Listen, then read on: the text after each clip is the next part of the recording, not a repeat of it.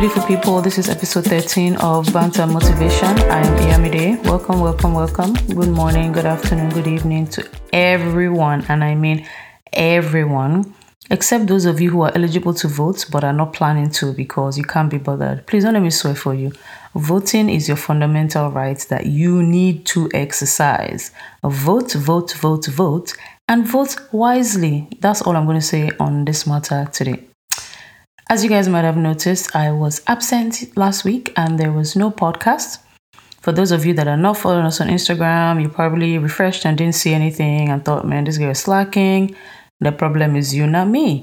If you are not already following us on Instagram, at Motivation, B A N T S A N D M O T I V A T I O N. Join the family. That way you can get notifications, alerts, news, updates, emergencies, whatnot, whatnot. Anyway, I was trying to practice what I've been preaching, which is to take care of yourself, your mental health, your wellness, your well being. I noticed I was getting slow, getting sluggish, feeling tired, lacking motivation. And so I had to step back, take some days off, just cool off, chill, not really do a lot of work, not, you know, put out podcasts or edit or do anything like that. Focus on myself, cheer myself up actually took a drive, went out of town, you know, met with friends, just things to ginger myself and feel better. And it worked. So, guys, I'm not giving you fake advice, I'm not just telling you stuff, also practicing everything. I don't know about everything, but most of the things I just kid, I kid, I kid. Practicing everything that I have been telling you guys to do. I hope you guys had an amazing week this week and last week. It is officially October. Happy new month, guys. We are in the last quarter of 2020. It is almost over. October, November, December, three months to go. Make every single day count. Remember, we talked about the beginning of September. What are your goals? What things you still want to achieve in this year? How far have you gotten? How is your mental health? How are you doing? There has been so much happening in the news. I did try to unplug a little bit. I wasn't able to do that fully, uh, but it's chaotic, guys. So be careful, be mindful. We're going into the holidays. There might be a lot of extra stress and pressure. Things will definitely be different this year, but remember to stay in control. Remember to remember what I already said what two, three weeks ago you have to be able to control the little things that you can. The rest, just let it be. Don't stress yourself. Don't do past yourself. Don't kill yourself. You're only one person. This week, we will be revisiting the Dr. Dre issue saga, brouhaha, whatever you want to call it, because there's, you know, quite a bit of updates on that also be talking about online dating and i don't know about you guys. Like i always say i don't necessarily know that these terms are new. I might just be hearing about them. A lot of them when you explain i actually know what it is but i guess i didn't know had an official name. So we'll be talking about whelming. On this week's episode we have two amazing guests. You guys already know hot girl ayo because she was here i don't know two three weeks ago. And we have all the way from the land of the queen moti Moti, please, can you just tell us a little bit or tell the people a little bit about yourself by way of introductions? Uh, I mean, what do I say? So, yeah, Buti, um, live in London now. Uh, been here about almost three years now. Um, oh, yeah, wait, Man U fan for all the. Yeah, it's almost. It'll be three years in February. Yeah. Oh Lord. Um, Man U fan. So for all the haters, hey, how's it going? Um, we, we, we pulled it out today. It looked good. Thank you very much. Um, yeah, I mean, not, not that much special about me. So let's let's move on. okay, so a bit of a background. I went to uni with Moti in the middle of nowhere, God-forsaken place, Lord. And Moti was one of the few people that made it bearable. I didn't have a car, so he used to take me to Walmart, and he convinced me to start coming to African students association, blah blah blah meetings. So yeah. Stephanie used to make the jollof rice shit. Yeah, yeah, yeah. That's true. Oh, again, thanks to. He used to fund it, but Moti is my buddy from way back when. So thank you so much for joining us today, and Ayo as well. So we're going to be talking about relationships as far as dating, the prenup thing. Of course, once again, this is like part three. We'll be discussing some funky terms in the online dating world and trying to figure out why men or guys don't join dating sites and when they do they're not serious. So guys i'm sure you guys have read about dr dre about his wife all the madness going on right off the bat what are your general thoughts? We'll start with moti. Um, so i guess general thoughts i would say it's a weird situation for me because i think most of the conversation i hear it's it's it's very emotional right? And and i you know people's reactions to the situation tend to be very emotional. And I struggle with that, right? Because for me, the, the, the question of prenups and all of that kind of stuff, it's a legal conversation that is devoid of emotion. So when you follow all of the commentary and all of that, it's it's very much, you know, on one side you have the people saying, "Yeah, girl, get yours," you know, whatever, and hey, right on, sister, get yours, you know, and then you've got people on one side, a lot of times guys on the other side being, "Oh no, she don't deserve this and she doesn't deserve that," and all that kind of stuff, and I, I think it tends to miss the mark. So that's been my major struggle with that. So I spent most of my time thinking about the implications and less of the sort of social media, Twitter, knee jerk reaction stuff that's that's been going on. That said, I did read the uh, the list of things and I actually have it in front of my face and I, I just have to shake my head and go, seriously? I, I, I don't I don't understand it. I and I get it. It's not my place to understand. And people will say, "Yeah, mind your business." You know, you don't live the rich life, and therefore you won't understand what it's like. But you know, that that doesn't add up. It, it, doesn't, it just doesn't add up. 900k for entertainment. I think that's what I'm stuck on. I'm like, who is entertaining you? Is Beyonce coming to your house every weekend? What is going on? I, $60,000 a month for education, so tuition and living expenses. Two of your kids are, I mean, one's 23 and one's 19, I believe. Yep. So who's going to school? Where are you going to school at? It's $60,000 a month. And what are they teaching at this school? Like, we might as well be going to space. If we're going to space, then I, you know, cool, it makes sense. Otherwise, I just, I just there's not a uni in America that would cost 60000 It just isn't. So. Mm those those are those are my general sort of thoughts, and we can get into details later. Okay, Ayo, what about you? Um, I agree that like the list was ridiculous, like nine hundred dollars for entertainment. Like it was a bit, not a bit. It was very, very out there. But I do believe that she is entitled to something substantial, but I do think that list was crazy. Okay, fair enough. Can, so, sorry, can we, explore, can we explore that point entitled really quickly? Okay. Yes. Ayo, what do you mean by entitled? by entitled, I mean that she had an education, had, I guess, was starting a career as a lawyer. She gave that all up to I guess, manage their home and their children while he was able to like go on tour and do all these things and not have to worry about the day to day activities of his kids. So I believe she deserves to be compensated for that because she did that for like 20 years. She could have done her own law career and been whoever, whoever in the world, but she gave that all up to support him. So I do believe she should be compensated for that. Okay. Moti?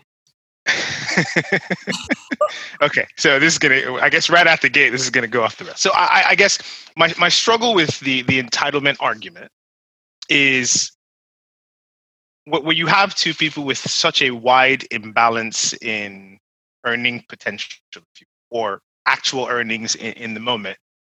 You know, we, we get into this conversation of well, someone sacrificed something for the benefit of the couple, for the home, et cetera, et cetera, um, not knowing that 20 years down the line they would get a divorce. And therefore, they need to be compensated commensurate with the sacrifice that they made. Mm-hmm. Right. Mm-hmm. But the problem is, how much is enough? Right. Because if we, if we sit there and we say, as uh, you know, the man and the woman in a relationship, you know, she stayed home and took care of the kids. What value do you put on that? Right. People will say it's invaluable right it's it's just as you know in, in our more progressive conversations about women in the workplace et cetera we talk about it and say you know women you know it's just as difficult a job as actually going to the office right anyone who's spent three hours around a screaming toddler knows that that's the case right but what mm-hmm. value do you put on that right so mm-hmm. it, it's when you say compensated it is we are making someone whole or we're, we're providing something to someone who has sacrificed and has suffered and therefore needs to be re- rewarded accordingly right and, and i think that reflects in and of in that conversation in that framing it reflects the imbalance that we're talking about that makes this thing really really difficult right? So I, I find that bit problematic right? Because that that imbalance she sacrificed something and therefore she needs to be paid back for it right? It, it's it, it's it's a tough one for me i guess is, is is is how i look at it so are you saying because we can't put a value on it we shouldn't be measured or are you saying sacrifice was voluntary or are you saying you know so I, I have no problem, and, and this is why I say there's the emotional and there's the legal element of the conversation, right? Because they live in California, I believe, which is a community property state. Yes. Right. So anything that you do in California, once you are married, any property or any income that is amassed over the life of the, the relationship, once you're married, is going to be split between the both of you. Yes. Right? Unless you have an agreement or a document that governs that kind of relationship. So when you sign one going into that relationship, right, you are essentially forfeiting your ability to make all of these claims later unless there are specific terms in there that allow you to get out of that. Right. And that, that's what I'm saying is you, you can, in their case specifically, there is a prenup. Right. She's saying he threw it out, whatever that means. Right. Mm-hmm. But there's a legal process that has to be undertaken to throw out a prenup essentially or to renegotiate a prenup and change the terms et cetera that they both have to consent to yeah. right so that's that's the, the, the difficulty in their situation i think more generally though it's it's a conversation about sort of the history of the prenup and how it works obviously the patriarchy and how that that sort of works alongside all of this stuff um, and then how it manifests every day i don't think it's that she shouldn't get any money that's not what i'm saying right? But I'm saying you can measure, but who's going to decide what the number is, right? Because Jeff Bezos' number to anyone is really, really high. but it's a number Jeff Bezos didn't mind paying. Mind paying for yeah. it to go away very quickly and quietly, right? Mm-hmm. So that's that's the, you know, this one is acrimonious, and we'll we'll sort of get into it. But mm-hmm. I, that's sort of where I'm struggling is, you know, how do you quantify the sacrifice, right? So to to Ayo's point, she was a lawyer, right? She started her career, etc., and she opted or she she sacrificed that to stay home, raise some kids, right? These are also people of means. So when you are people of means, you have the ability to do certain things that other people don't do, right? You don't have to rush back to work three months after having a baby, mm-hmm. right? You can take some more time out, right? But you can choose those things as a couple because of the means that are accessible to you at the moment right? She could have gone back to work at any point over that time, but it wouldn't matter anyway. Because even if she went to work, right, some people would make an argument that says, well, she took some time out. And if you look at the numbers, when women take time out to go and have kids and they come back, it does affect their earning potential, or at least that ceiling potentially. There's an impact there. So it's how do you how do you quantify it? What is enough? where's where's where is the, the line that people want to draw the document will specify that legally and that's what people need to follow true okay so i think i guess for the sake of those maybe who don't know or who are not sure we kind of go through the list because this is actually a temporary list obviously i guess covid and courts your divorce is not overnight so usually it will take time to schedule you know the hearing and if it's going to trial whatever else is going to happen so this list apparently is for the interim before that happens is what she wants to get paid. And from what I read, I guess right before they split, what she was spending a month supposedly was even more than this. What she was, you know, spending or getting a month was 2.5 million. So technically, she actually dialed it down. That's crazy. Yeah, it's wild, right? So let's just go through the list. Um, we talked about $900,000 for entertainment, $135,000 for new clothes, $10,000 for housekeeping and laundry services. She's asking for $60,000 for tuition and living expenses. 125,000 for charitable contributions. That's another one that stumped me. 100 for her mortgage, 20,000 for telephone, cell phone, and email. So I don't know about you guys, but I don't know what cell phone provider she uses or how or why her emails are costing $20,000 a month. Maybe she has someone manage it for her, but still, do you pay that person $20,000 a month? Definitely not. So, California. Strange things happen in California. I mean, you you're giving $125,000 a month as far as charitable contributions. How, why? How? Why is that standard? Do you understand? Who are you giving it to, and why is that number so high? And how are you giving someone else's money away? That's well, I guess technically she's. I don't. My money is your money. I don't know how it works. I, yeah, I guess fair. so, I think just going by that list, once again, we've already agreed that their earning potential is high, so therefore their spending potential would be high as well. But even on that note, a lot of these things don't they don't just add up. That's just the truth. So I do want to agree kind of with what Moti is saying that it's a thing of okay, get your pound of flesh or whatever. Maybe she knows that by the time the prenup, you know, the judge grants the prenup, she's going to be getting a lot less. But the thing is, they still haven't told us what is in the prenup. I think that's something else that's confusing me. What is in the prenup? That way we can know if she's getting cheated or if she's just greedy. I don't know. Has anybody seen anything as far as details well, no, on? You're not going to see the details of the prenup, I don't think, because yeah. one, it'd be private. Yeah. You know, and, and if the prenup were to leak, you know, and and it become public what the amount of money is, you know, that it's public relations nightmare for them, right? Because no matter what, if Dre at whatever point that was signed up to, you know, oh, you will get nothing, you know, people will call him harsh and heartless and all the other stuff, right? And if she signed up to say, nope, I'm, I'm not going to get anything, well, then, oh, look at that now. She's a gold digger, etc. You know, so you're to, for them, there's just no way they can make it public. It's- so I guess it's just a matter of, but I don't know. It's weird because I'm like, if we don't know what the fight is about, how or why are we picking sides? Not that we're supposed to pick sides, I guess, but obviously they should really be picking sides. Well, part of public opinion, because why else is all this dragging out, you know, in the news and the media? Why are they releasing all this stuff? We don't. It doesn't concern us, you know. So I. That's because it's an industry that makes money by making this public, right? Exactly. You know, someone, some every. I, I. This is what Capital XTRA in the UK is the site I'm looking at on this right now. Right, Capital XTRA has it on their site. If you go online, it's all over the place. So as mon- as, mon- as long as you can drive clicks you know you're making money. So people people will care right? It's messy it's salacious it's right. good for a chat. We see the eye popping numbers and everybody's brains explode. You know, and we talk about it for weeks and weeks and weeks and then something new drops and we talk about it again and again and again. It sells. Well you're not lying. I think what is also confusing is that all this information is just coming out right so all of a sudden now you remember that you own the trademark where was this a few weeks ago? then all of a sudden he remembers that she stole money, 400k. like, are these people playing us? Because what I would hate is for them to come back later and say, "Oh, we decided to work things out." I'll be actually very angry. we invested a lot personally into the story. so, the person invested in their divorce. Okay. Not that I want them to get divorced, but when you've brought it out and made it such a thing, and everybody's talked about it and dissected it, and you know, and then you come back later and say, "Oh, just kidding, guys. Moving on." And then maybe he will release, you know, an album or do something, you know, launch a business. And we're supposed to what? Not be mad or not be offended.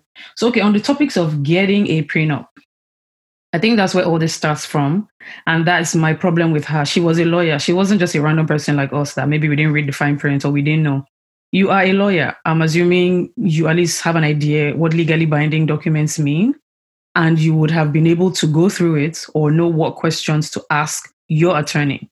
So, how did she get herself in this mess in the first place? Is what a lot of people are asking. Like, you have an edge over the average person because, once again, you are a lawyer. What are we missing? She claims she just did it to show him that she loved him for him and not his money. But sis, here we are now, 24 years later. So clearly that didn't work. That. I can see her perspective. You know how we just talked about how people will call her a gold digger or this, that, and third. So I guess for her, it was like, okay, this is my way to show that I'm not in it for the money and I actually love you. But again, rookie mistake. she could have done better. she could have done better. But I guess I, I wonder though, right? Because you know, part of the I think was it was it Adele whose significant other is also suing for divorce or whatever it is. Oh yeah. And people were talking about that for a little while, right? You know, when when it's the man who gets a woman to sign a prenup, there's this conversation about, well, I don't want to appear as a gold digger, therefore I will sign this prenup. Um, you know, so I show my love or whatever it is, right? But again, in, in in the other case, right, it's the guy trying to get the money or whatever it is, and you don't hear the same conversation necessarily. So I think there is a there's a gendering of that conversation that's a bit weird. But beyond that, just sure. the mere fact that the um, prenup is there, right? That's a the emotional part of that is oh, I want to show that I love you, blah blah blah blah blah. That's fine. But the prenup is a legal document that doesn't care about your feelings or your emotions, right? So if you're gonna if you're gonna sign it, sign it knowing it has nothing to do with feelings. It has nothing to do with hardship or anything like that. It's in black and white. Deal with it. Can't argue with that. Okay, so then she signed a prenup. You know, they're young. I mean, by the time she met him, he wasn't a nobody. So, you know, there's that part of it. He didn't obviously have as much as he does now, or he didn't have Beats by Dre, all of that. So they've signed it. Fast forward two years. He's, you know, makes a whole show out of the fact, you know, you're my ride or die. I'm tearing up this prenup. We don't need it. You know, our love has been proven in two years. We're fine. One, she's a lawyer once again. you know that someone just saying this prenup is no longer in effect does not mean it's no longer in effect. So why didn't she push for it to go through the, you know, full, you know, cancellation, go to the court, dissolve it, let it be done with? Was it also a I don't want to push so it doesn't look like I'm a gold digger or what? Like yes. how do you just take his word for it? And him too, or he too, I don't know what the grammar is why did he lie or pretend? He just did the symbolic tearing, but he knows full good and well that nothing was done legally. So, what's going on in that situation or in that, you know? Well, do we know that for a fact? I mean, those are allegations. Right? No, no, he did come out to say that yes, he did tear the prenup, but it's in effect. So he has admitted that he did tear it up symbolically, the paper. But of course, it's filed in the courthouse. So that paper you tore doesn't mean anything. Okay. Yeah. So I don't know. Maybe she just had a baby and, you know, the joy and excitement. I don't know what happened at that time. They don't tell us how or why they got to that point, but he did it. And I guess for her, she was fine and happy and secure and now filed for divorce. And he's like, oh, gotcha. There's a prenup still in effect. So I think it's very, that was kind of irresponsible of her, though, like to not follow up on that all these years. But I mean, I guess it's not something you're actively thinking about, like a divorce, if your marriage is good. Fair enough. Moti, what do you think about that? Like, what would have been his point? Was he just trying to disarm her? Was it, I don't know, caught up in the moment? What what could that have been about? Like, why do that? I, I mean, he, you know, so the, there's the rush of the rush of blood to the brain element of just in a moment of excitement and passion and you know being overcome with emotion. He did that or there's the sinister, the more sinister. You know, he was manipulating her, and and and trying. I, I I couldn't speculate one way or the other. Really, I mean, it seems a weird thing to do. If you are that committed to tearing up a prenup, you would have gone through the legal process and you'd get your legal your legal representative to draw some stuff up and sign off and, and do all of that, right? So not doing that is weird for me. Um, which makes me feel like it's a, it was a spur of the moment conversation potentially that they had, and and that's what resulted in that. That's again, you know, the courts will have to decide is that a verbal contract. You know, we try not to Black Lives Matter, all the stuff going on, but oh, no. people have brought in the race thing. You know, the fact that I don't want to say statistically because I don't know the statistics, but as far as maybe in popular culture, I would let me just use that. You know, when you have celebrities and um, athletes and things of that nature, people seem to think that you know white women or caucasian women whatever the case may be are more vindictive right? So if we're a black woman you know she would make noise they would give her something and that would be that right? She'll probably just maybe try and cash out more on the publicity or appearing you know doing interviews or whatever. But with you know supposedly with caucasian women or white women they really want to like draw blood and will draw every last drop of blood until they feel, okay, you know what, I'm good. So, do you guys think this has anything to do with race, or is that just us trying to find something where there's not?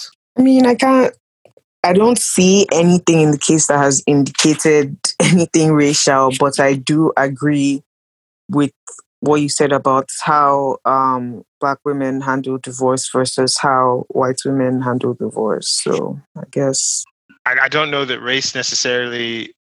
I haven't looked at the statistics, so I can't really say. So that that's it for me. Seems like without additional examination of like data points, etc., it's just anecdotal, and I'd rather not speculate one way or the other. But I don't think there's a racial component to how people necessarily deal with divorce. Okay. Fair enough. I mean, to be honest, at first I didn't because she's kind of a bit racially ambiguous. When I saw her pictures, I didn't necessarily think white woman or black woman. I just figured somewhere maybe in between, a mix of different things. So I don't necessarily believe it has anything to do with that. I do think, I mean, 24 years for anybody is a long time. And depending on what you're used to, depending on what you have invested, you definitely want to, you know, I guess make sure you're comfortable. And she's also brought about claims that there was domestic violence involved. Now, I feel like she kind of sprinkled that just to make it more. I really suffered and I deserve this. How true it is, I don't know. Once again, the lives these people live, not just by having money, but by virtue of being in entertainment, right? Their own rules seem to be different. So could very well be that she was, you know, I don't know, abused because she said she was abused before the marriage and then during the marriage. But then this is 24 years later. So I don't know. If she was abused during the marriage, does that entitle her to more, like a bigger payout? What do you guys think about, you know, like why would she even bother dropping that? Because she just said it kind of, oh, hey, by the way, this happened. Moving on. I think that that's really terrible if that happened, but I don't see how it's like translates to getting a bigger payout. Is it like okay, you he beats you four times, that's two thousand dollars per beating? like, like, I don't get how that would play oh, You know the pity factor, right? Because it's going to be it, it makes him look horrible. You see what yeah, I mean? Lots of public opinion agreed. Yeah, so, yeah. And I think even if you were to go to court and say, hey, he did all these things to me and I still endured it and I stayed because I wanted to make things work and I wanted my kids to have, you know, mother father relationship. And then after all that, he doesn't want to give me anything. Like that's going to draw sympathy whether you like it or not. So true. Is it a sympathy thing? But domestic violence is not a joke though. So I don't know. I'm I'm erring on the side of, you know, leaving the domestic violence allegations untouched. Um, I think it's a it's a sensitive area and I will just leave that one by the wayside. I think what's again, there's the emotional sort of you know, so the, what you guys are describing, what ladies are describing is the sort of the emotional appeal, right? Is ah, oh, well, I was abused, and therefore, um, you know, I might need more money, or I deserve more, et cetera, et cetera. The fact that it leaks out into the press, I think that's probably what's behind that. Um, as to the veracity of the claims, I, I don't, and I'd rather, I'd rather not speculate. Okay, so final question on the topic: would you get a prenup? Why or why not?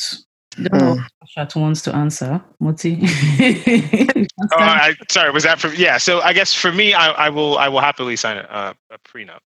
Mm-hmm. Um, I don't, you know, I'm, I, I don't inhabit a world where I think, you know, oh, everything that I, you know, I will always have more money, because that that's part of the conversation. I think when when guys are looking at it, right, until you've dated or been in a relationship with someone who makes more money than you, you never actually realize that. So when the shoe's on the other foot, you start to go, oh, actually, wait a minute. In this one, I'm the lower earner because that's that's when the prenup actually matters, right? When you're super rich, yep. you know, if you're making 10 mil a year or whatever it is, and your spouse is making 70 mil, 70k a year, you know, you're looking at that like, oh, I'm a, I'm a, I'm a badass. I'm, I'm I'm the guy. I'm the breadwinner. When she's making way more money than you, you know, you then have to look at that and go, actually, okay, what's what's fair here? Right? So for me, I'm happy to sign a prenup. Um, if it was the other way around and I made more money, I mean, prenup or not, I think whether you have kids is is one of those key determinants, right? So there will always be you know alimony and child support and all that kind of stuff, you know, and you can hash that out. But the one thing you do is you you try to do things as amicably as possible for the kids. So a prenup for me is not the end, right? It's not we have a prenup and therefore conversation over. Let's abide by the prenup and walk away. You still have to do the things that you need to do for your kids and survive, et cetera. And you need to try to maintain a certain standard of living for them. So I, I get all of that. And I think that's that's probably the safe thing to do is to resolve this amicably without relying on legal process and the documentation. So I would happily sign. Okay. Ayo, what about you? I I would be fine with the prenup as well. Um, I try to see it as just like you said, more of a legal conversation, but it's impossible for me, anyways, to remove the emotional aspect. But still, I think I would be fine with signing a prenup. I guess I'm the most irrational person here. For some reason, the idea of somebody asking me to sign a prenup. I mean, nobody has asked me, but I'm already upset. Just okay. Well, well, let's let's unpack that. Steph. Tell us why are you upset? I think because once again, I'm not trying to be, you know, Disney happily ever after, right? I do understand that when you're going into it, you're hoping, you're praying, it doesn't always work out that way. But I think for me, if I'm, you know, kind of on the fence, because a lot of times you think, okay, if things go south and this person becomes the absolute worst, you know, that's why you're signing the prenup, right? Because you're hoping you guys can resolve it. Sometimes you really can't. And it's only the prenup that saves you from this person, you know, maybe taking you to the cleaners or whatnot. But my greater, you know, worry would be if I have children with this person, then money is the list of my problems. If you're a horrible human being and you're going to, you know, not give me, let's say, what I'm due, or if I'm the one who has all the money, you're going to try and take me for all I have, and we're going back and forth, and we're, you know, exposing each other, and we're angry, and we're. What about my kids? Like I have children with this person, so for me, somehow, the money thing is kind of the list of my worries. I somehow feel like if I still have to co-parent with you and there's so many other things that I have to do with you, then I mean, do we put all that in the prenup? Do we determine, you know, behave yourself for the kids, or I don't want my kids around you if you're acting crazy, or say it was a case of domestic violence, you know, all of that. So somehow I'm like, money is such a random, trivial thing in the grand scheme of things. Like if I were to marry you and things were to go south, I wouldn't be worried about money as much as I would be worried about I have children with this monster assuming he's the person who defaults in the whole thing. So I don't know why. I mean, maybe apples and oranges, but I feel it's just money. But it's, it's not prenup or bust, is it? what do you mean? Well, so what I mean is, you know, if you don't sign a prenup, Mhm. there are laws that govern and dictate in each state in the United States, for example, Yes. how your divorce is going to be handled. So if you're in a community property state, they are going to divide that right down the middle. Which I don't Right? There's mind. not- no, I, I- get that. Right? So for, for, because prenups won't touch child custody conversations, etc. You can't specify that in in prenups. So it's ultimately it's only about assets and money. Exactly, That's which is what. I mean. So if the if the states or okay, this is assuming you're in you know abroad. Yeah, uh, if, You're you're in in Nigeria. Nigeria, for example, it's a different game, right? You're not getting anything. Maybe if I was in Nigeria, I would feel differently. But I feel like if there are already laws that govern what will happen, why are we going out of our way to create, you know, quote and unquote, what works for us? If the states have already determined in their own quote and unquote experience and wisdom, okay, this is what is fair. Because a lot of states they will say, if you've been married for less than 10 years, I think that's a popular one. Maybe there's only certain things that states who are not community property. There's that. I keep hearing that number 10. So after 10 years, they feel, okay, you've, you guys have put in a lot of time and effort. The marriage was in good faith. You get, you know, blah, blah, blah. Why then do you feel the need to go beyond that or do something different? Like, that's what I don't understand. Like, And I think this is why it's important to sort of talk about the, the history of the prenup really quickly, okay. because these weren't things that everyday people did, right? You know, so there was a time where women couldn't own property, right? True. And then they said, okay, single women can own property, but married women are now part of a unit. Two have become one, and therefore, why do you need to own property in your name? Now, if that guy kicks the bucket all of a sudden, now you have problems. So that was part of the driving force in terms of how you could get that. Now you move on, and then you see wealthy families with daughters who are trying to marry, marrying dudes who have no money, and they're like, "Oh, we want to protect our daughter's assets and her inheritance and everything." So we won't. We will make them sign this prenup to keep safeguard her assets from this guy who we think is less than. Right, and so that you have all of those dynamics over that time. But what you end up with is community property became a thing, and then no fault divorces, where both people didn't have to agree. You could just say, "Okay, fine, no fault," and we can dissolve the marriage accordingly. Community property and the no fault introduction is what then prompted people to go, "Ah, wait, we need to define this up front." but it's usually for high net worth people, right? We are not yet there, right? We're on our way there, but this is a conversation for people with a lot of money. Now you're getting people sort of in our more millennial generation, et cetera, who are starting to sign these things. Mhm. and these are people who aren't necessarily insanely wealthy or whatever it is, right? If you've got 10 billion, you know, and you got to give away five, cool. But if you got, you know, 100,000 and someone tells you to give 50 away, you know, it, it's going to hurt. Mm-hmm. So I think that's what you're seeing is this evolution is a conversation that doesn't necessarily involve us, True. that we're all now participating in. But I feel like especially since you know the first time I talked about it in the podcast, a lot of people reached out, and it's even people who are making, like you said, 100k less than are talking about, oh, I need to get a prenup. I'm like, over what? I'm sorry, because you do understand that, you know, the way it's set up, supposedly kind of fair, where you're splitting everything, debts, you know, assets. It's literally a you guys came together, had a life. Okay, now you even if the person is owing money, you also start owing money. Do you see what I mean? Which I think is cool. But when you start doing things like, mm, I think you're only worth maybe 20K, or I don't feel like I should give you any money every month, even though I told you to stop working, you know, all those other things, it starts getting a bit too, maybe it's the patriarchy of it that makes me mad because a lot of times it does favor the man, or the man is the one making more money and, you know, obviously pushing for the prenup in what he thinks is fair say you got married and you were making, you know, whatever, say a million, and to you, you were going to be the person making more money because the woman is making way less. And she somehow found something or starts some company or whatever and starts making way more millions than you. Are you still going to want to honor the prenup? And a lot of them are like, mm, we have to rethink. So clearly, you're usually using the prenup as a I have money. This woman, I don't think I come and take my money. I think maybe for me, that's what makes it annoying. So maybe I'm not being objective, but I do feel like a lot of times the men are just using it as a tool to put the woman in place, quote and unquote. I mean, if we want to have a conversation about the part, uh, the patriarchy, etc., I think that's this whole separate podcast that we need to do, right? Because you know, I, I think you know, in the community property thing, I think one thing that we need to sort of be clear on is, you know, there's marital property and there's community property, right? So the community property is the stuff that you accumulate while you're married. Yep. And so the the stuff that you bring to it before then um, you get to keep if you were yep. to sign that document, right? So, so how the prenup affects the community property in this community property states or other states is the question, right? Can you wall off successfully everything?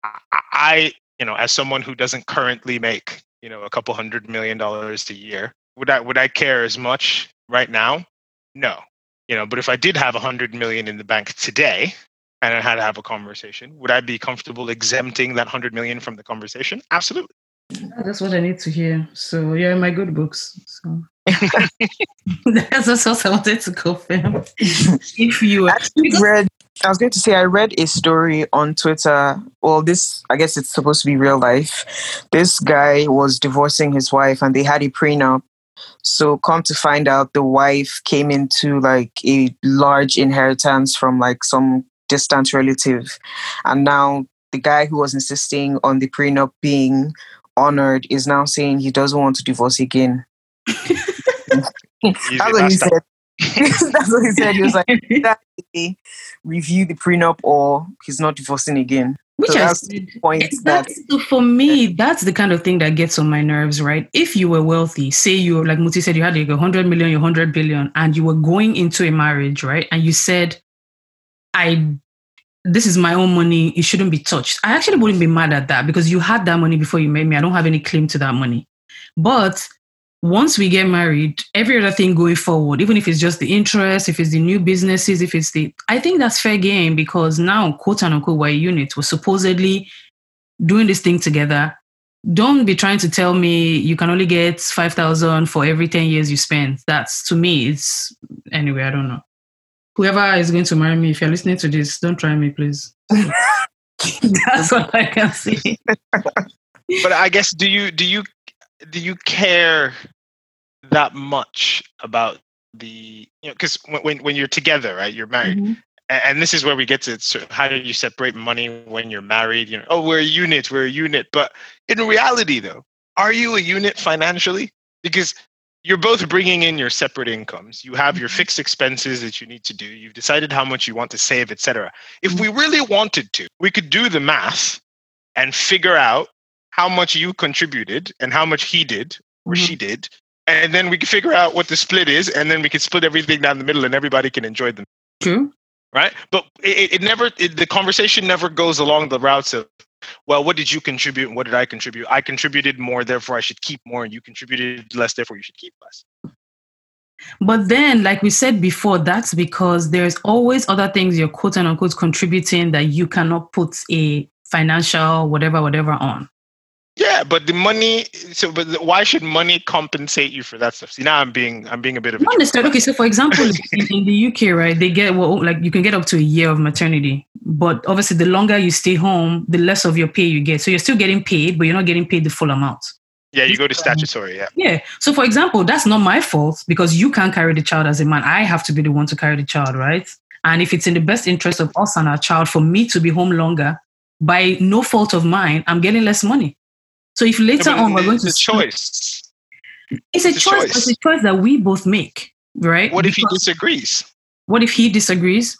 Yeah. What if he thinks she should go back to work? For example, according to research, it takes a woman 18 months to recover, like her body, you know, mental, physical, to recover from having a child, right? And of course, we're not here to talk about the laws on you know, maternity leave, which is another thing. But a lot of companies, because run by men, of course, believe that you need eight to 12 weeks. So when you compare eight to 12 weeks to 18 months that science has proven, of course, there's a huge discrepancy. So everybody's, you know, pregnancy will be different. Some people will have issues. The founder of Iroko TV said his wife, after giving birth to their third child, was in a wheelchair for five months.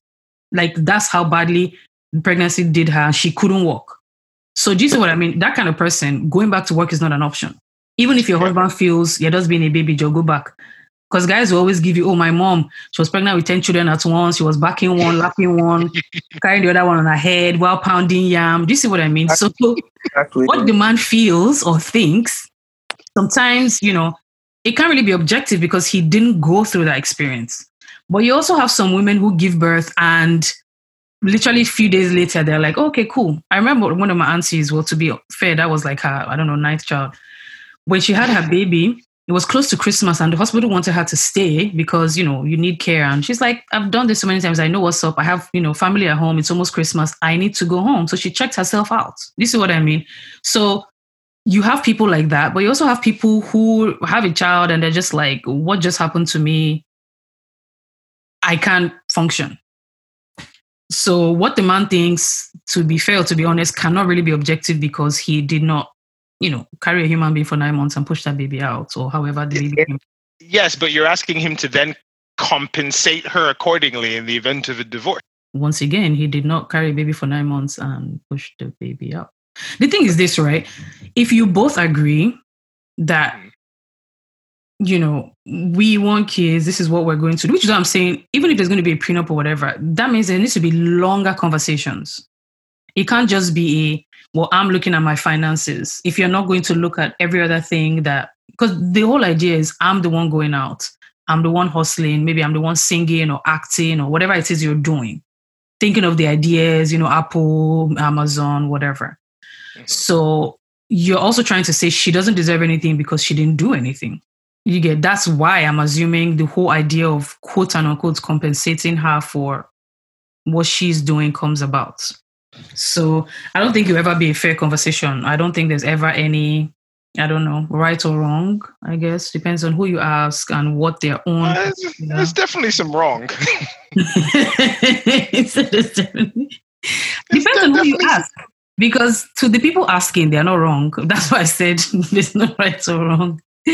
I mean, 900k to me seems ridiculous because I don't have 900k. I've never had it, so I can't imagine spending it on entertainment. But who knows? I just want to know what she's been into. I just want to know what the entertainment entails so I can work towards that as a future goal. That's just, you know. I can't When you find out, let me know too. So around I can, I can that. But anyway, so enough of the prenup conversation. We're going to talk about online dating. And I guess first of all, have you either of you guys tried ever online dating? Yes. So I don't know if your opinions are valid or not. yes. Okay, so I'm the person who actually hasn't tried it in the three of us. I'm not. I'm not surprised. what does that even mean? What do you guys mean? I'd like to know. Let's let's talk about it outside the podcast. I don't think you want your fans to know. This is the problem with bringing people that you know. They're trying to explain, but Okay, so you guys at least have experience with like, you know, online dating and all of that.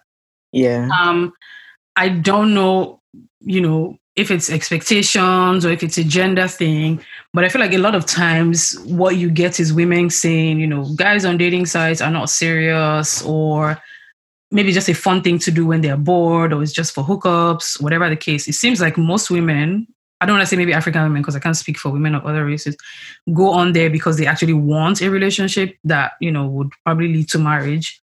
And a lot of times the guys are just maybe trying to see what's out there or just chilling. A lot of people, especially, you know, lockdown, people can't go out. Even people who weren't, you know, pro online dating have started going online to date.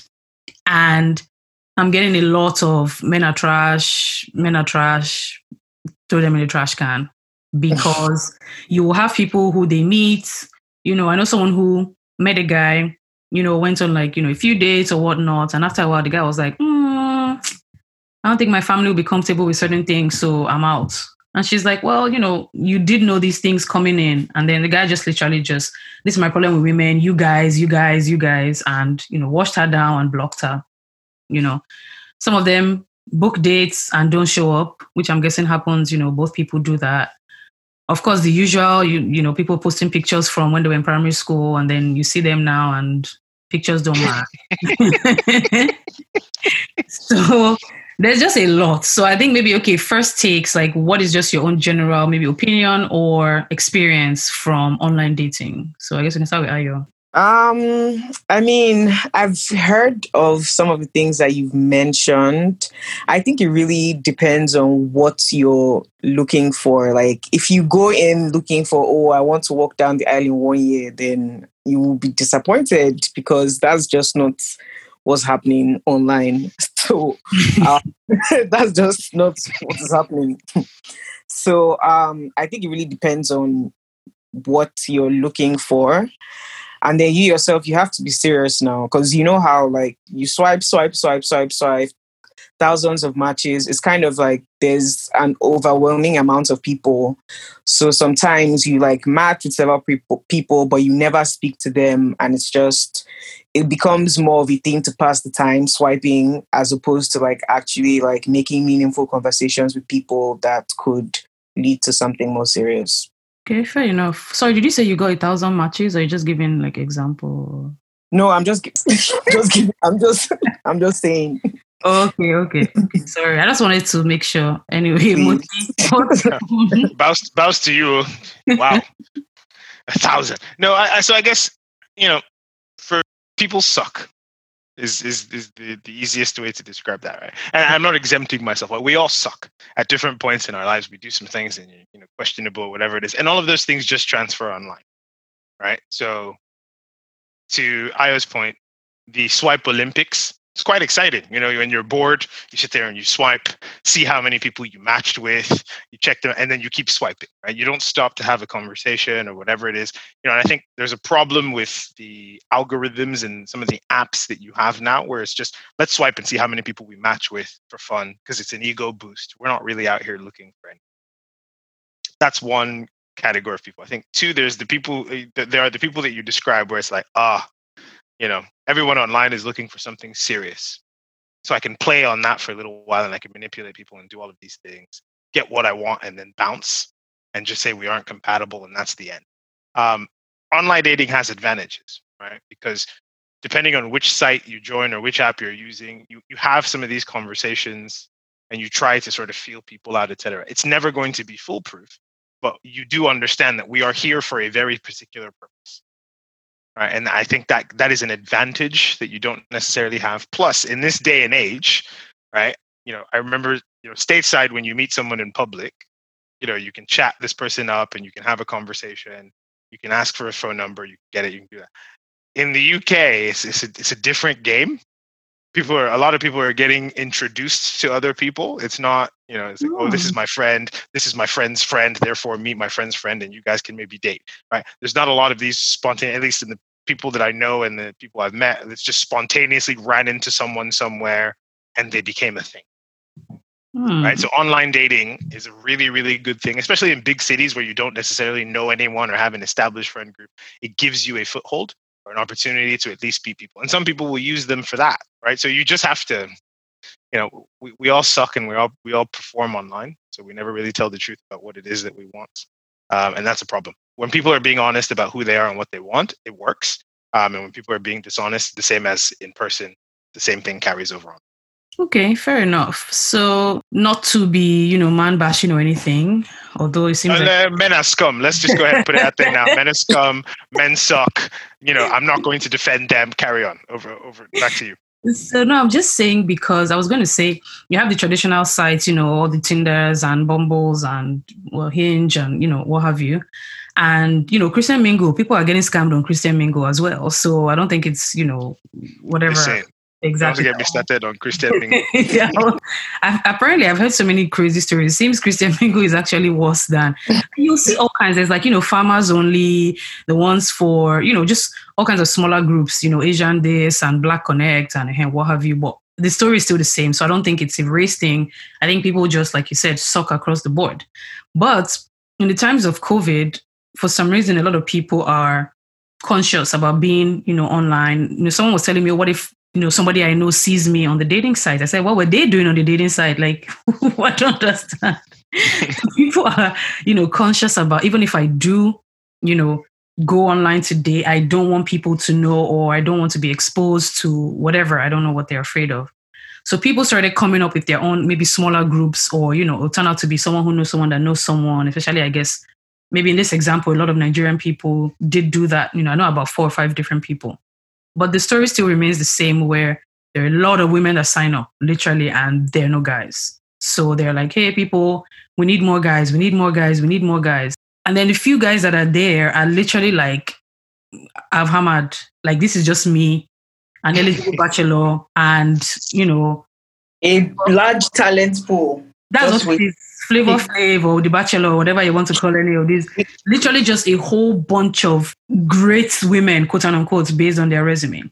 And these guys are just acting up and acting out. So you have this one is sleeping with this one while talking to this one and calling this one while he's in that one's, you know, house and just messy, messy, messy. So you know what these dating things are for you know that people are, you know, getting older, trying to settle down. What are these guys doing? Like, I can't figure it out. I don't know if Ayo can figure it out. Moti, you probably are in the best position to help us explain what is the mindset behind that. Like, you know what this thing is supposed to be for. You go into it and you just lose focus and start breaking hearts and causing drama all over the place. Like I'm on the spot now. Yeah, I mean, there's a spotlight. We are no, so uh, no, uh, you know, not knowing any of these people personally, I think what what tends what, what happens in my in my experience and and you know with people in my circle, et cetera, and some of the conversations we have, I think you, you find yourself when you're around a lot of all right, fine. So as a guy, and I'll speak for myself, when when you're in an, in an environment where there are a lot of eligible women etc. And it's just you right? So when you go to the wedding and they say oh the guy single guys come out you know and all the girls have gone out to catch the bouquet and then it's just like three single guys at the wedding you know that look that people give right? We've all we've all heard the conversations and we've seen the people looking back and forth or whatever it is.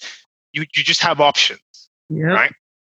and when you walk in there most people will be like oh well, why don't you just pick one and go right? But there is something seductive about options right? And if if you are it's not even about being shallow it's just you want to know.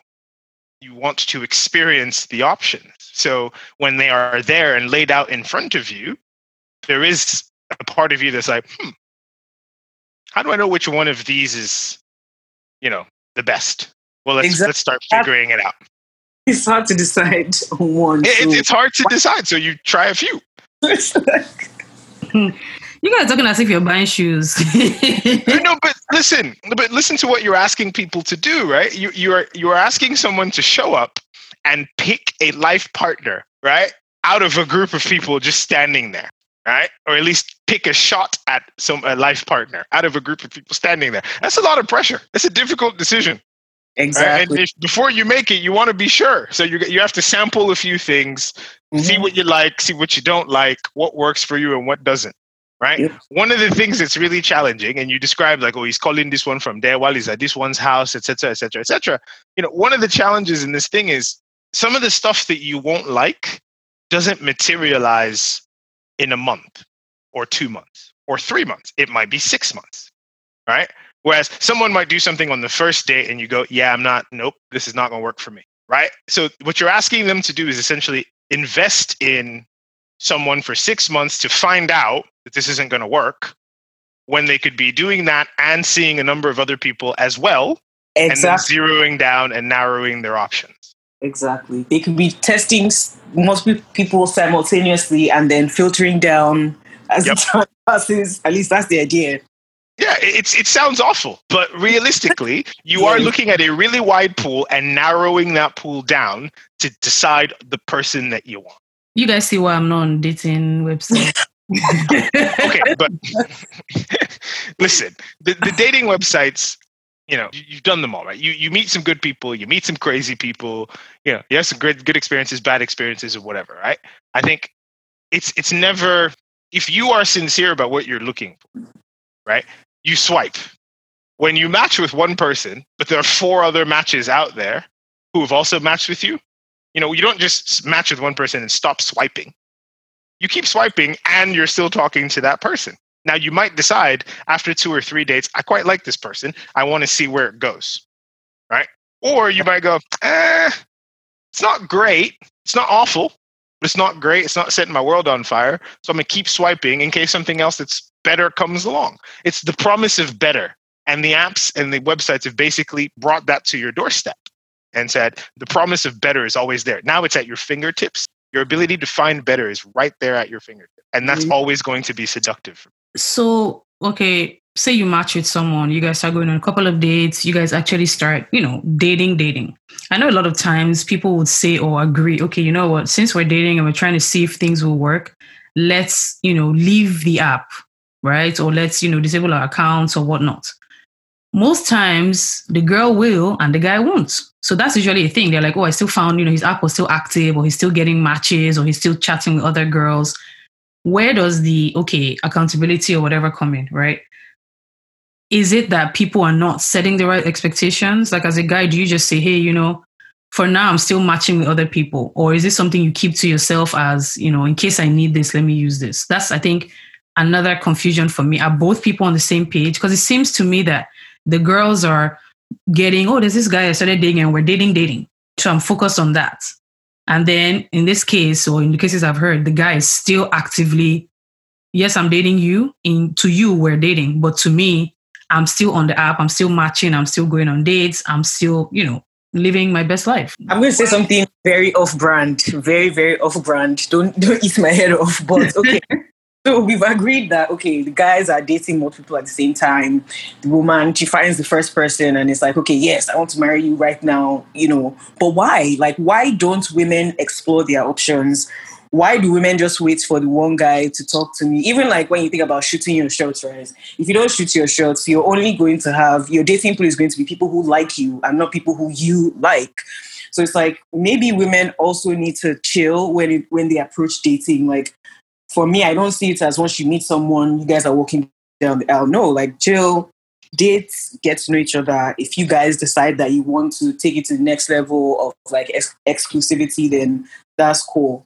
So I think for me, I'm just seeing it from the perspective of like, yeah, the guys like date around, but why? I mean, the women should too. Like, you shouldn't just zero into the first person you match with on Tinder. I, I mean, I, I agree wholeheartedly, right? Like, see, I, I try to avoid the generalizations, but I'm going to get sucked in here. So you, you just, you know, I think guys are more comfortable with the idea of dating multiple people. I think because of partly of about how we've sort of been socialized, right? So they don't say, "Oh, find the one." That's not what you're necessarily looking for at the beginning or whatever it is, right? So you dated one, and then you dated another one, and then you dated a couple more, and it's fine, right? Whereas I think so- socially, you know, there's the stigma attached to women and and and how you that manifests in dating and relationships or whatever it is. It's the same conversations we have about sex and if you you know what's your body count and all that other nonsense that people like to talk about, right? So your expectations going in, if you have expectations, communicate them, and if the person cannot meet your expectations, walk away, right? So if you if you're looking to marry and you're like, look, man, I'm here because I think you're an eligible guy and I want to, you know, explore marriage. And the guy's like, yeah, it's too soon for me. Go away. Don't hang out and try to have a conversation and see where it goes. Yeah, you're not changing his mind. Come on, be going right? Because while you're out there trying to, you know, do stuff and oh, let me twist this and da da da da, he's still swiping, right? And he's gonna find something exciting and he's gonna run away for a little while. He's gonna come back, right? So I think yes, please, women, explore your options. Um, always explore your options, right? Until he comes correct and he's like, look, you know, he states very clearly, I want you to be my, you know, is it girlfriend we're calling it or whatever it is that we're calling it today. This this is the deal. Exclusivity, all of that you have to have that conversation. You've got people who say, "Oh, it's not romantic," when you're like, "Oh, I just, you know, we were just talking." Shut up. If, if, if, he hasn't, if he hasn't said it, he hasn't come correct and said this is what the game is, then you are still single, my friend. Go and be enjoying. Right? When yep. we go to weddings, I always enjoy those MC ladies who are like, "Oh, even if you have a ring and you have not gotten married yet, you are still single. Come out, come out and catch okay. You know, if if he's not going to do the right thing, come out and catch the bouquet you, you are not you are you are single. Enjoy. Okay, fair enough. So uh, pretty much the issue you guys are saying with online dating is mismatch expectations and I guess women having that whole idea of I met this person, I think this person is the one, but there's no commitment, but they are committing, I guess, I don't want to say to themselves or to the idea of the guy. No, that's not what I said, though. That's what you said. Now you said that. No, sorry. When I when I heard it back from you, I was like, "Ooh, that." Mm, so, so, no, so I don't think this is you know oh, women are doing X. No, so as guys, that the, there are hoes. You know these you know these dudes are out there doing damage, mm-hmm. right? So that's the, let's not for a second you know oh women have expectations or whatever. No, no, no. The guys are scum. They're out there doing crazy stuff. They're lying. They're you know deceiving people and doing all of the things that they do that you know lead women to then sort of respond the way that they respond. So i think we need to couch that and say yes that's definitely true. And i think that's probably actually the overwhelming majority of the people that we're talking about is guys who are just hitting here and there and just running around and still having fun if you okay. Right? In these circumstances where a woman is like oh i'm looking for someone to marry you know that's where i think there should be they should explore their options don't narrow down to one guy and it's, oh, I'm just going to date this guy. Even if you're in a stage where you want to get married, explore.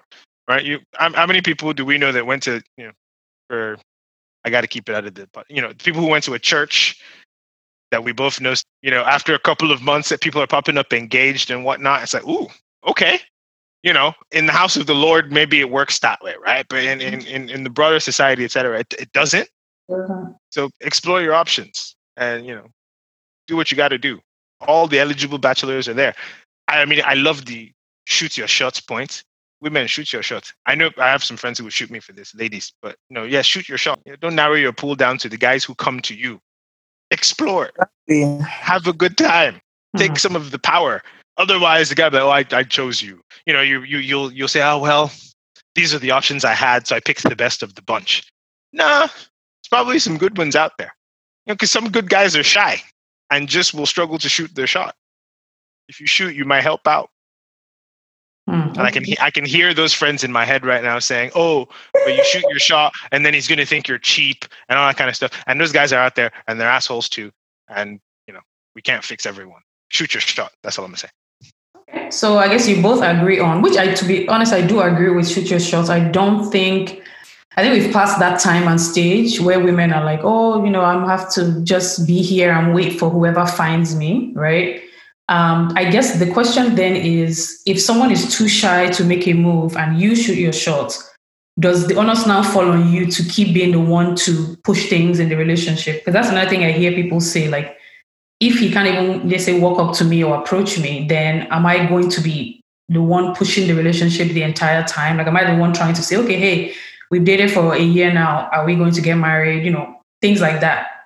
Does that translate, or is it once you and the guy have, you know, gotten over the initial shyness that he's experiencing, he will then now start doing the necessary?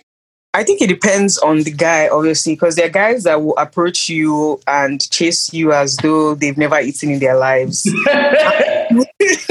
mind you, the only plan is to make you go to Sorry, eating what? You'll be engaged for years. And it's like, okay, you chased me, so what? So I don't think that necessarily translates. It really just depends on the person. I think like when you first like shoot your shot, that's like I guess icebreaker thing. The ice will be broken and both of you will be more comfortable to like I guess decide where you want to go with your relationship. But I don't think it really translates to like the girl having to now like carry the rest of the relationship on her back. Moti, from a man's point of uh, view, agree or disagree? Well, I, I, I agree. And I think, you know, like I said, we'll do a podcast about masculinity and the patriarchy and all that stuff later, right? Because there, there's no people have written the rules about what should and shouldn't happen right? So we, we have fred have said you know a man will leave his father and mother and he will find a woman and he become one therefore it means the man must shoot his shot right? That that's there's a school of thought that, that has articulated that in, in social circles before right? But it wasn't that long ago that his mom and her mom would meet negotiate talk about it set up the match they've never met before, or they've met briefly and they've talked for a few minutes or whatever it is. Oop, pop, they're married. That still happens in some people's cultures today. Very true. Right? And people are and people are great husbands and great wives and and you know they have great lives and they have kids. Sometimes it works out, sometimes it doesn't. You know, and you you, you grow in and you do all of those kinds of things, right? So I, am like the, the expectation game that we play is is is a challenge. You know, and the rules we're all living by different rules. Oh, if he approaches me he has to have a certain amount of confidence you know this is just it's performative right? Because the guy there, there are plenty of guys who will come up and talk to you about stuff and, and say all kinds of stuff ABB and all that other nonsense that people do right? Cat calling etc they've got confidence. But what are you going to do with those dudes? Nothing you're not interested. I mean, some people are interested. That's that's up to them. Whereas you have other guys who are really shy and they struggle, and they'll probably need to tell their friend that you know they like you, and maybe the friend will tell you, and then okay, fine, yeah, here's my number. He can call me, blah blah blah. And you know, does that make him any less desirable? No, he just didn't do the performative dance and thump his chest in public and all that kind of stuff. You know, that that's that's the struggle for me when it comes to the shoot your shot stuff. It's just it's largely performative at the end of the day because most of your relationship will not be in that vein right that's just the here's how we get the door open and then when they come in the house that's when they have to figure out how actually i mean when you put it that way it makes a lot more sense than I mean, because you know, you know how it is, right? You get a lot of people like, ah, you know, he didn't X or he didn't Y, or you know, he came to talk to me, but you know, his yams were dry. So here's an example, right? You you have a brief conversation with someone, and then you ask them for their phone number. You say, "I'm going to call you tomorrow," and they go, "Okay," and they give you the phone number. It's like, what do you expect to happen in that situation? You expect them to call you tomorrow, right? Yep. Yeah, but when they call you tomorrow, then it's like, oh he was too clingy. Like, but but he said he was going to call you tomorrow, right? So the, rules are weird, right? Do you when you get the number, do you call tomorrow? Do you call the day after? Do you call the day after that? How soon is too soon? But how late is too late before it doesn't mean anything anymore? It's largely performative, right? If you are feeling the boy or you're feeling the girl, just hey, hi, you know, my name is. Do an intro, have a chat. If you're interested, cool. And if they're not interested, fine. And everyone move on. Like shoot your shots and go home. And don't judge people for shooting their shots multiple times in the same environment. You don't own the place, please. you know what? I won't even take that bit because we need to wrap up. But um, I guess the last thing I wanted to talk about was whelming, which I, like I said, maybe I know people do it, but I haven't heard them use that term. And what you said, you know, humble bragging, which is true. But it's the whole idea of men, you know, complaining. There's just too much attraction, too many women on my case. I'm so tired. I even had just had a date. You know, I, I don't find that the least bit attractive. Why would you go on a date with someone and tell them your history of who else is chasing you and what else you're doing? I'm guessing it's a see me, I'm a hot thing. Like you're even lucky, you're blessed that agrees to be my presence. But to me, that would just indicate emotional immaturity, and that would probably be the last date. I don't know. What do you guys think? I think it's kind of odd. Like, I don't see the benefit of saying that. Like, I think I've never experienced that before. I've certainly never done that before, but I think if someone said that to me, I would just find it like distasteful, really. Ah, It it sounds stupid to me. Um, it just it seems like a really weird thing to do. Just you know, oh yeah, you know this girl was blowing up my phone last night and all this other stuff. Like, who the hell do you think you are? Like, just you know the, the the level of arrogance and and you know, no one cares. In the moment, you should be focused in the moment, right? If if we're on a date, it should be about what's going on here right now in this moment. Right? If you ask me a question about something that requires me to explain something, then so be it. But barring that, it should all be about what we're doing right here, right now, in this moment. So to go around humble bragging and trying to stunt and it's peacocking, right? Again, performative, right? You're just putting up a front and putting up an act. stupid, stupid things. Okay, well, guys, we have come to the end of a very, very interesting podcast. Before we sign off, do you guys have any parting words, advice, last words, whatever you want to call it, on everything we've discussed today or anything else, I guess, that tickles your fancy? My passing words shoot your shots. I, I mean, I concur. Shoot your shots. Okay, guys, you heard it from Moti, you heard from Hot Girl Ayo. Shoot your shot. If anything happens, I will leave their social media handles so you can face them if things don't go right. Please. But, Yes, face me. Let's go. Go. but thank you guys so much. Come to the end of another amazing podcast. Until I come your way next week. Bye.